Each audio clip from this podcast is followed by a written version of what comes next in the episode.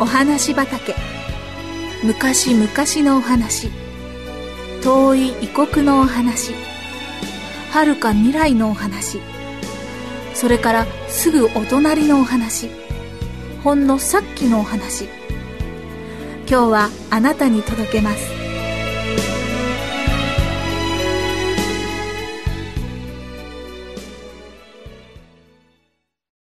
気に入らない靴。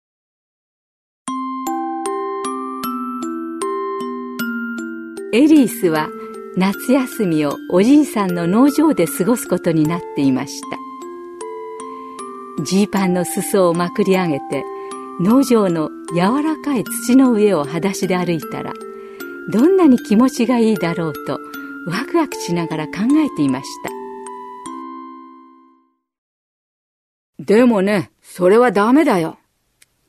その計画をお父さんに話すとお父さんはそう言いましたおじいさんが新しく納屋を建てたばっかりなんだ。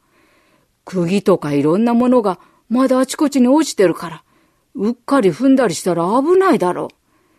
だからちゃんとした靴を履かなければいけないんだよ。釘を踏んだりしたら大変なことになるからね。でもお父さん。エリスはすぐには諦められません。ダメだよ。お父さんは厳しく言いました。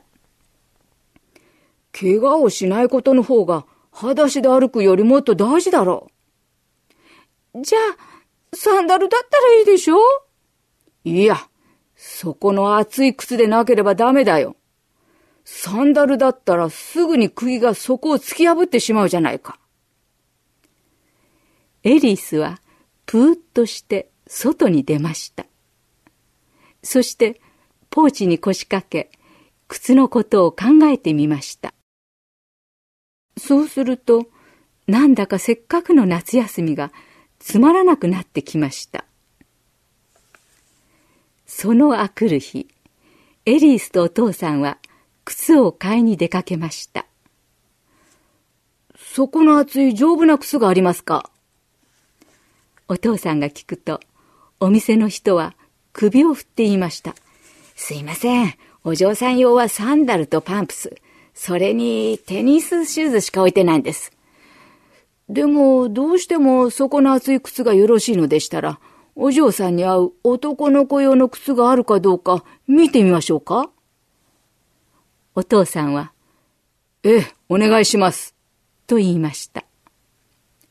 エリースは、男の子用の靴なんて、とても嫌だと思いました。お店の人は靴を探しに店の奥に入っていきました。そして2、3分すると焦げ茶色の靴を持ってきました。靴は茶色の靴紐がついており、重そうでした。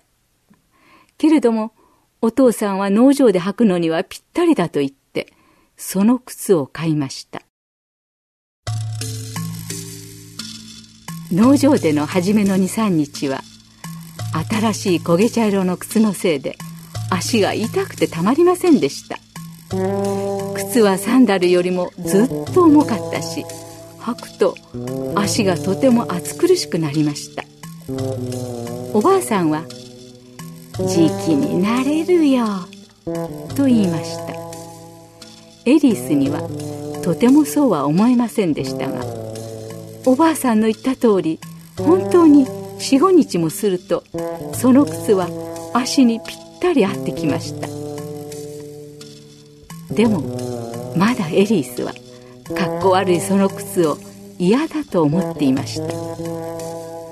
そして嫌な靴だことと時々はっきり口に出して言っていました。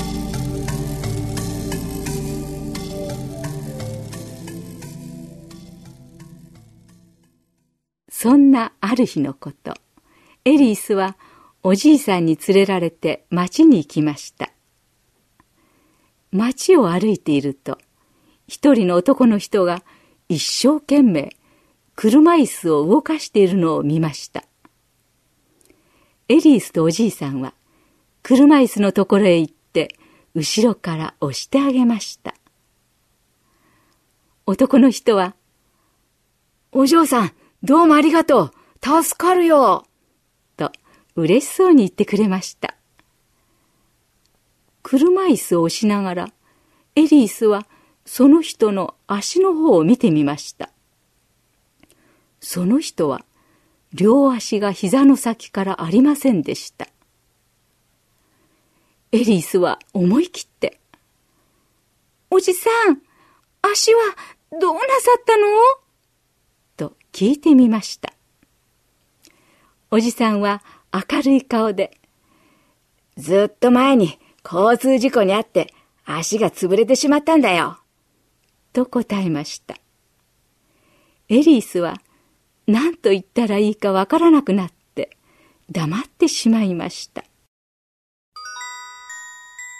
するとおじさんは、でもね、私は足がなくなってから、いろんなことが分かってきて、とても感謝してるんだよ。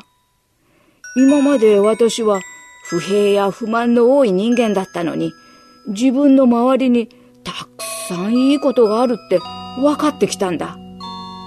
お嬢さんのような優しい人にも会えるしね。エリースはおじさんに優しい人と言われて自分が恥ずかしくなってしまいました。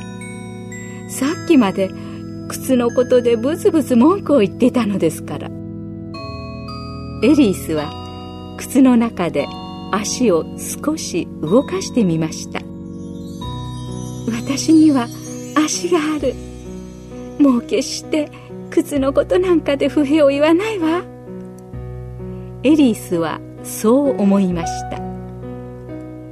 おじさんありがとう。おじさんに会えてよかったわ。エリースはすっかり嬉しくなっておじさんにお礼を言って別れました。